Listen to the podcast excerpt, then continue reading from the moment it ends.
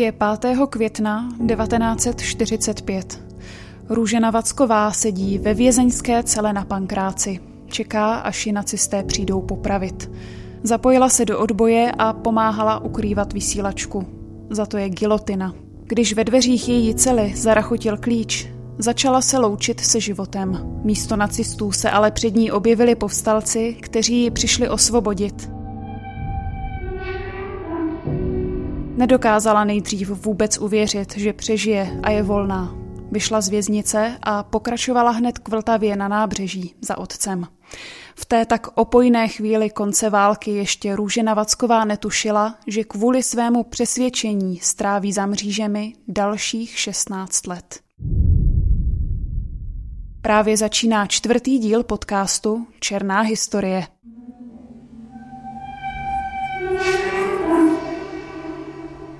Růžena Vacková se narodila 23. dubna 1901 ve Velkém Meziříčí. Její otec Bohumil byl lékařem, který pomáhal založit Československý červený kříž.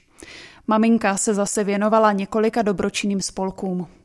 Růžena zdědila po rodičích soucit, ale také silné vlastenectví.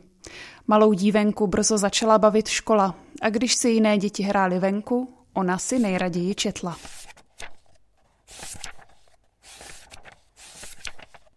Růžena byla navíc jednou z prvních dívek, které vystudovaly gymnázium. Tam její ambice ale neskončily. Přihlásila se na Karlovu univerzitu a začala chodit na přednášky z klasické archeologie a dějin umění a estetiky. Na počátku 20. let přitom ještě nebylo příliš obvyklé, aby ženy studovaly na vysoké škole a Růžena tak musela snést řadu ústrků i přezíravých pohledů svých mužských kolegů. Respekt si ale získala nejen svojí pílí, ale i obrovskými znalostmi. V roce 1925 dokončila doktorát a odjela do Říma studovat antické reliéfy.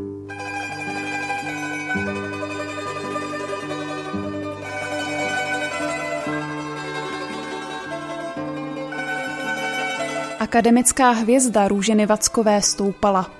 Po návratu z Itálie dokončila habilitační práci a v roce 1929 se stala docentkou. Její studenti ji měli prý velmi rádi. Oslovovala je křestními jmény, což bylo tehdy ještě dost neobvyklé. Také s nimi ráda diskutovala místo toho, aby jim jen hustila do hlav nezbytné poučky a letopočty. Docentka Vacková se studenty také jezdila na výlety a zvala je k sobě domů na bytové semináře. Kromě toho chodila několikrát týdně do divadla a psala do časopisů recenze nejnovějších her. Možná v té době také učinila zlomové rozhodnutí. Studiu obětuje rodinný život. Místo vlastních dětí ji těšily úspěchy jejich studentů. I do jejího života ale zasáhla druhá světová válka.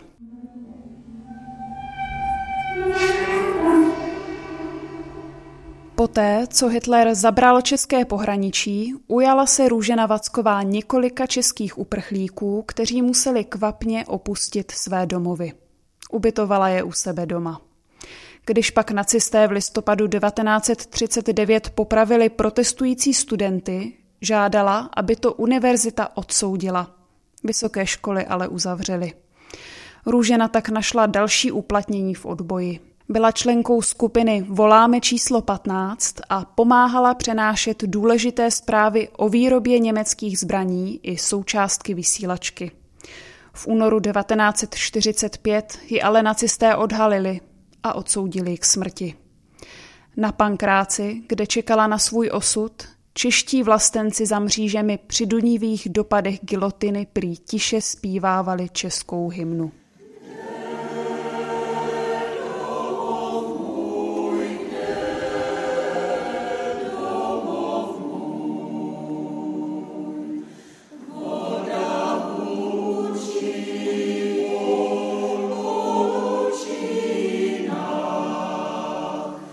Růžena Vacková smrti unikla. Počátkem května ji na Pankráci osvobodili povstalci. Byla volná. Nacisté ale stačili popravit jejího bratra a švagra. Svoji záchranu považovala Růžena za zásah z chůry a už během věznění se naplno přimkla k víře, která výrazně ovlivnila její další život. Po válce ji jmenovali profesorkou archeologie a stanula v čele Ústavu pro klasickou archeologii na Karlově univerzitě. Opět se stýkala se studenty a těšila se z nabité svobody. Přišel ale únor 1948.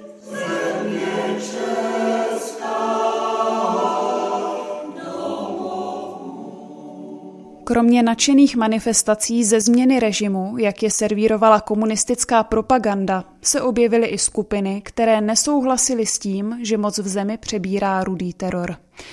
A stejně jako v roce 1939 se i v roce 1948 ozvali studenti. 25. února pochodovali vysokoškoláci na hrad, aby podpořili prezidenta Beneše.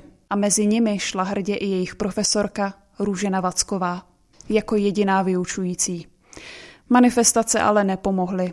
Beneš podlehl tlaku Gotwalda, jmenoval jeho vládu a nový komunistický ministr školství Zdeněk Nejedlý studenty vydatně skritizoval. Proti milionům českého lidu tu protestovalo asi 200 středoškoláků. Už tím se ti demonstranti odsuzují. Neboť nic není v politice a i ve všem jiném ubožejšího, než je hloupost. A že to byla opravdu hloupost na kvadrát.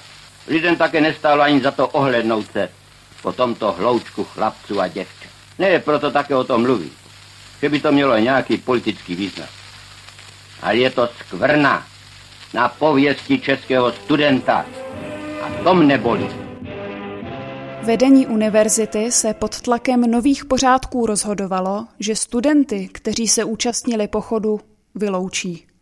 Proti tomu se důrazně ohradila právě Růžena Vacková. Na zasedání profesorského sboru počátkem března 1948 doslova uvedla, že pokud budou studenti vyloučeni, chce sdílet jejich osud. Od roku 1950 ji zakázali učit.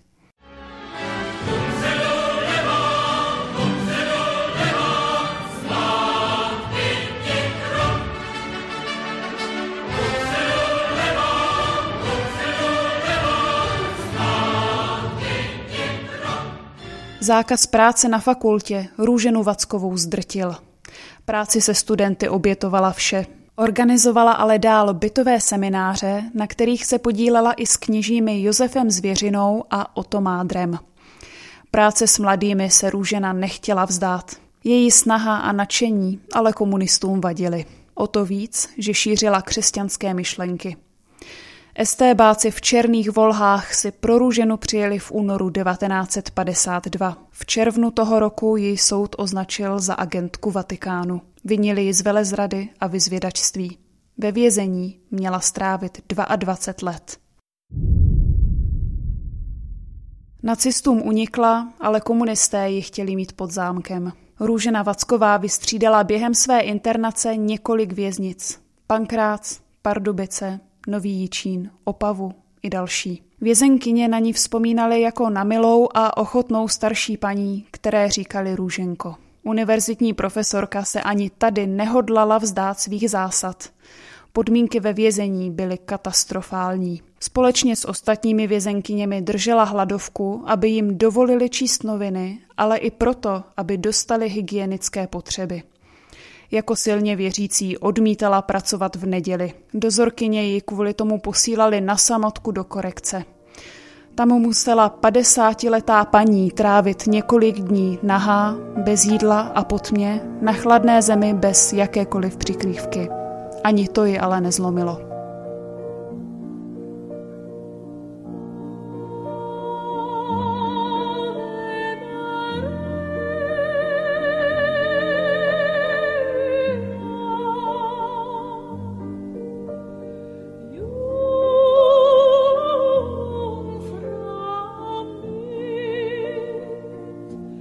V roce 1960 se uskutečnila velká amnestie. Růženy se ale netýkala. Opakovaně odmítala žádat o odpuštění trestu. Nic přece neudělala, tak proč by měla prosit? Navíc věděla, že i když by ji propustili, ve vězení zůstanou další. Ne, rozhodla se protestovat. Buď je propustí sami a všechny, nebo nikam nepůjde. Ve vězení začala pořádat tajné přednášky a přilepení sáčků a vytírání chodeb vyprávila ostatním o Homérovi i antických památkách. Odseděla si 16 let. Na svobodu se dostala až jako jedna z posledních politických vězenkyň. 27. dubna 1967, když už za okny vězení začínalo klíčit pražské jaro. Euforie z uvolňování poměrů ale netrvala dlouho. Bratříčku, nevzlikej, to nejsou bubáci, vždyť už si velikej, to jsou jen vojáci, přijeli v hranatých železných maringotkách. Růžena Vacková pomáhala i hned po svém propuštění založit klub bývalých politických vězňů K231. V roce 1969 ji stačili za její věznění ještě rehabilitovat. O dva roky později soud rehabilitaci zrušil. Paní profesorka byla opět nežádoucí osobou, už po třetí ve svém životě. Ani tentokrát se ale nestáhla do ústraní. Když jí její přítel Josef Zvěřina řekl, že vzniká iniciativa na podporu dodržování lidských a občanských práv, okamžitě se zapojila. Chartu 77 podepsala jako jedna z prvních, ještě před koncem roku 1976. Bylo jí 75 a do klidného důchodu se rozhodně nechystala. Růžena Vacková začala stejně jako v 50. letech pořádat bytové semináře. U ní doma na Malostranském náměstí se opět scházeli umělci, spisovatelé i studenti. Výhrušky a sledování na ní neplatili. Věřila v Boha a své svědomí a nikdy se nesklonila ani před jednou z totalit. Na počátku 80. let ji postihla mozková příhoda. Následky byly zdrcující. Paní profesorka, která věnovala svůj život diskuzím se studenty, ztratila hlas. I tento svůj úděl prý přijala s pokorou. Svobody se ale už nedožila. Zemřela 14. prosince 1982. O deset let později ji prezident Václav Havel udělil řád Tomáše Garika Masaryka in memoriam. Statečná žena, jejíž život se v mnohem podobal osudu Milady Horákové, ale zůstala v zapomnění. Její jméno nenese žádná ulice, náměstí ani škola.